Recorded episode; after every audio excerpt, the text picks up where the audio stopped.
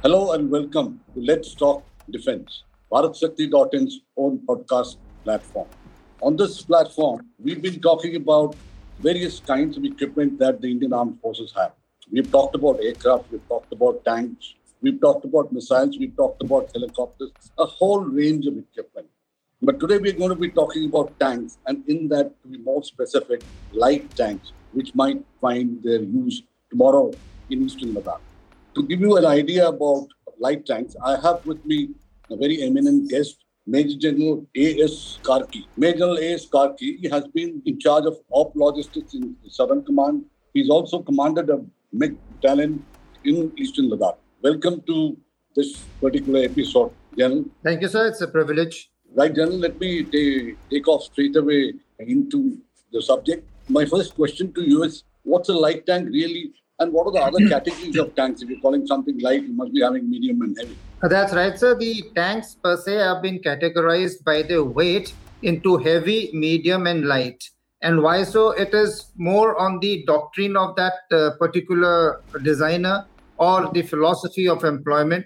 The Western nations, uh, the Europe and the NATO, they believe more on protection of the crew, uh, more crew space per person, so that comfort levels are higher. And so they made bigger, higher tanks. The volume of the crew occupying being more, they needed more armor, more iron. Hence, the weight kept going up, and they are stabilized. Their main battle tanks are of the heavy category. Whereas the Russian led Warsaw Pact countries believed more on a low silhouette, a lesser one crew member less, and cramped quarters autoloader. So they brought up the height of the tank down, made a smaller silhouette, a lesser pod, so to say, to protect where the crew was sitting, and therefore they could manage to compromise on the height and the weight. So they had lighter tanks. And of course, then you had the light tanks, which were previously much in use, and they are primarily for recce purposes, and we'll talk about them later. To broadly categorize the Abrams tank of the USA, the Arjun of India, the Leopard of Germany, they're all those 60 to 75 uh, ton tanks and they are the heavy category. In the medium, we have a T-72 or T-90, the T-85 of Pakistan, and uh, even uh, China has got its uh, T-86, I think. So they have their uh, tank on the medium. On the light side, we have the Chinese Type 15, which is a very latest innovation that they have got, and it is 35 ton tank. Uh, which is very digitalized. They've got a data link they fitted, but they have also made it smaller a very powerful engine, a power to weight ratio of 30 tons, but they have done a little bit less of protection to bring the weight down. And I would say not designed for a tank versus tank battle per se. All right, let's go a little further, General. You see, India is keen to buy light tanks. Uh, I think we have already said sent out an RFI for 350 light tanks. Are these tanks going to be used in Ladakh alone, or have they been used earlier also and would likely be used also in certain other sectors? What's uh, especially the past? Did we use it early? Yes, historically speaking, uh, we used to have our light tanks and uh, we have used them. The most uh, famous example is 1947 uh, 48. We used them in the Zojila Pass when uh, 7th Cavalry moved their Stuart tanks up to clear the pass of the raiders and thus opened the Kargil highway. Later on in 1971, we also have in the PT 76 tanks these were light amphibious tanks based on the Topaz APC TC, and they were also used to good effect. So we had the riverine terrain there; they could float across.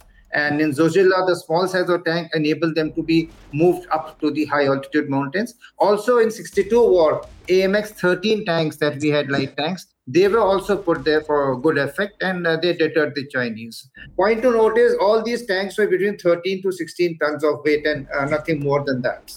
Tomorrow, today, we've got light tank comes into a higher category. Okay, right. Like you said, the limitations of older tanks, light variety that we had. What are the limitations as far as our present tanks are concerned when you see it in the perspective of using it in Ladakh?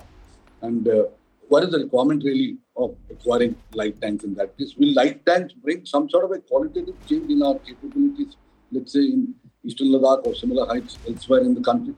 Uh, sir, the decision for or the discussion on the light tanks has been triggered after the Galwan standoff and the subsequent face-off that we had the Chinese. In Tibet, Chinese are pre- predominantly uh, fielding the Type 15, which I said is a light tank of the 35 ton class, fielding a 105 mm gun. Facing those tanks, uh, we had our T90s and the T72s, which have got heavier armor. They are of the 46 to 48 ton class and more protection with a 125 mm uh, main gun. They have got a greater standoff as well as the firepower is uh, much more. So if you look at it, when we were uh, on a standoff face to face with these tanks, we had an upper hand and it wasn't much of a maneuver that was taking place. The terrain per se is such that there are high mountains and low flat valleys, typically flat valleys. So movement is not a thing. Yes, the terrain and the rarefied atmosphere does make movement of tanks a bit sluggish and they are not at their peak performance. With their power to weight ratio, light tanks have a certain advantage of agility. But when you look at what we were doing face to face out there uh, to deter any movement of enemy tanks, a T15 will not stand a chance against a T90 and T70.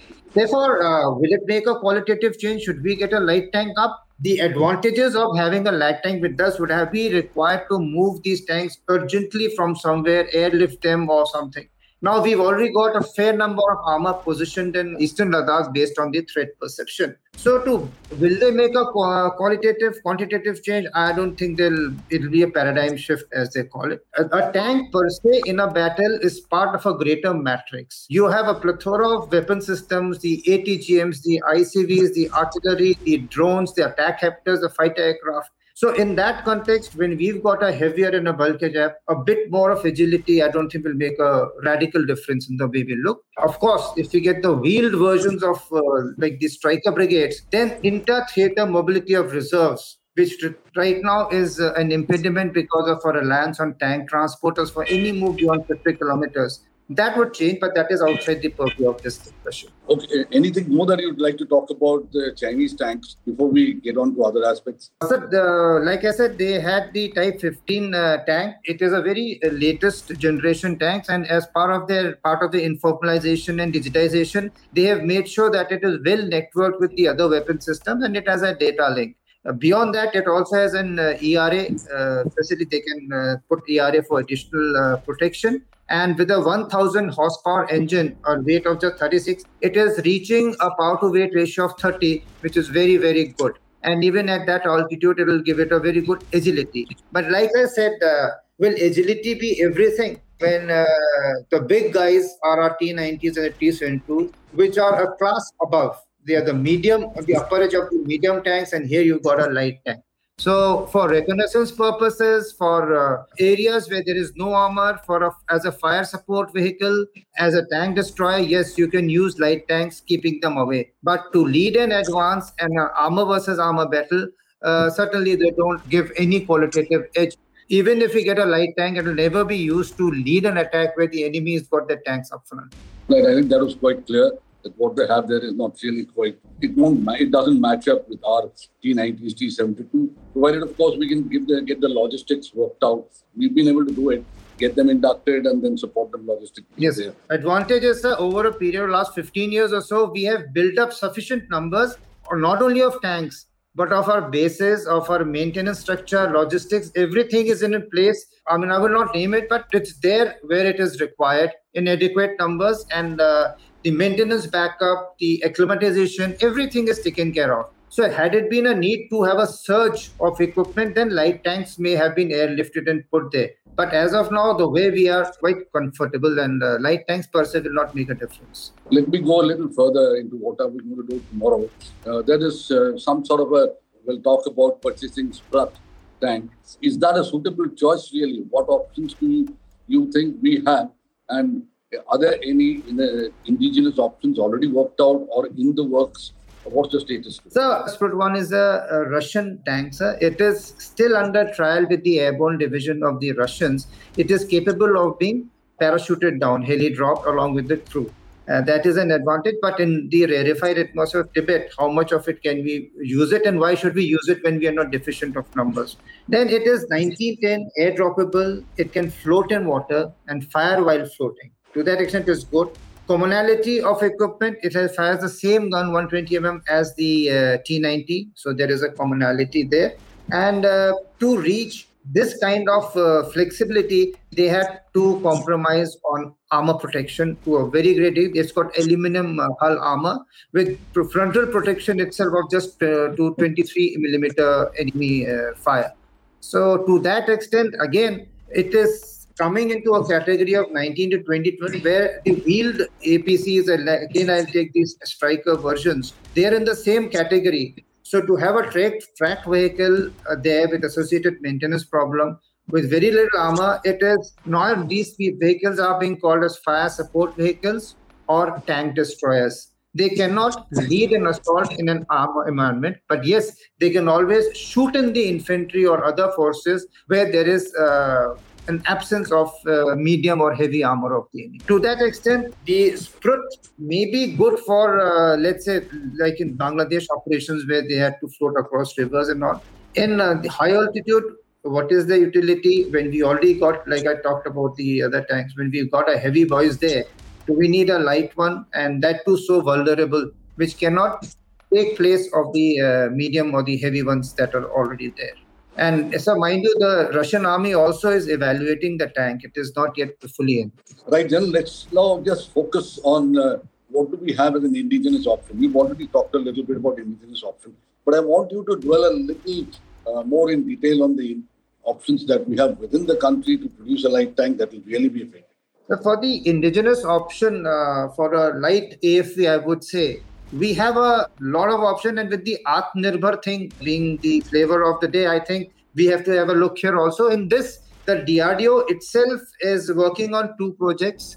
One with L&T uh, on the Vajra plant, the K9 Vajra, wherein they offered the chassis of the K9 Vajra, which packs a, a thousand horsepower engine, and they want to mate it with a Cockerill a 105 mm gun turret which can fire at the elevation of 42 degrees which is a must in the mountains and a depression also of uh, quite an appreciable degree and uh, Cockerill are leaders in turret design and mating them onto chassis. So there is a good option there, and the L&T I think have already finished off with their Vajra orders, and they are capable of delivering around 100 uh, of these things per year.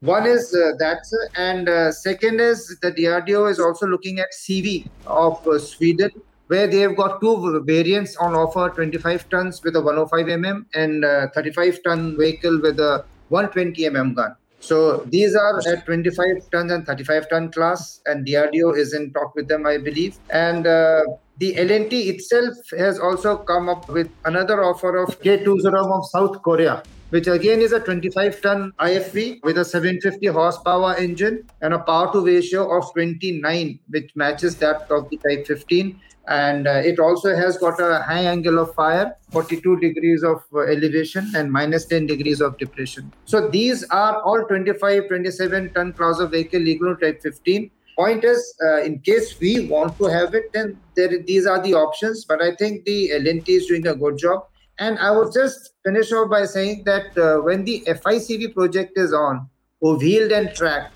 a gun variant of that would very much meet uh, meet the requirement of the day for a light tank should we need them. Uh, rather for going in for a new production line, new maintenance, life cycle support, training of manpower, and all the associated logistics a variant of the FICV program could well uh, fit into the bill of this class of vehicle, which will be 20, 25 ton and meeting all the requirements. And uh, I think commonality is a very essential thing uh, to bring down the costs, both for initial acquisition and life cycle support. Right. Uh, thank you, General. I think those are very rational arguments that you've just given. And thank you so much for giving us a really detailed picture of light tanks as we have uh, the potential that we have of producing one ourselves. Well, uh, thanks for spending your time for us and thank you so much. Thank you. Sir. It was a pleasure. Thank you, listeners. Thanks for joining BharatShakti.in and do join in now and then, and you will find such interesting discussions on this particular platform. Thank you.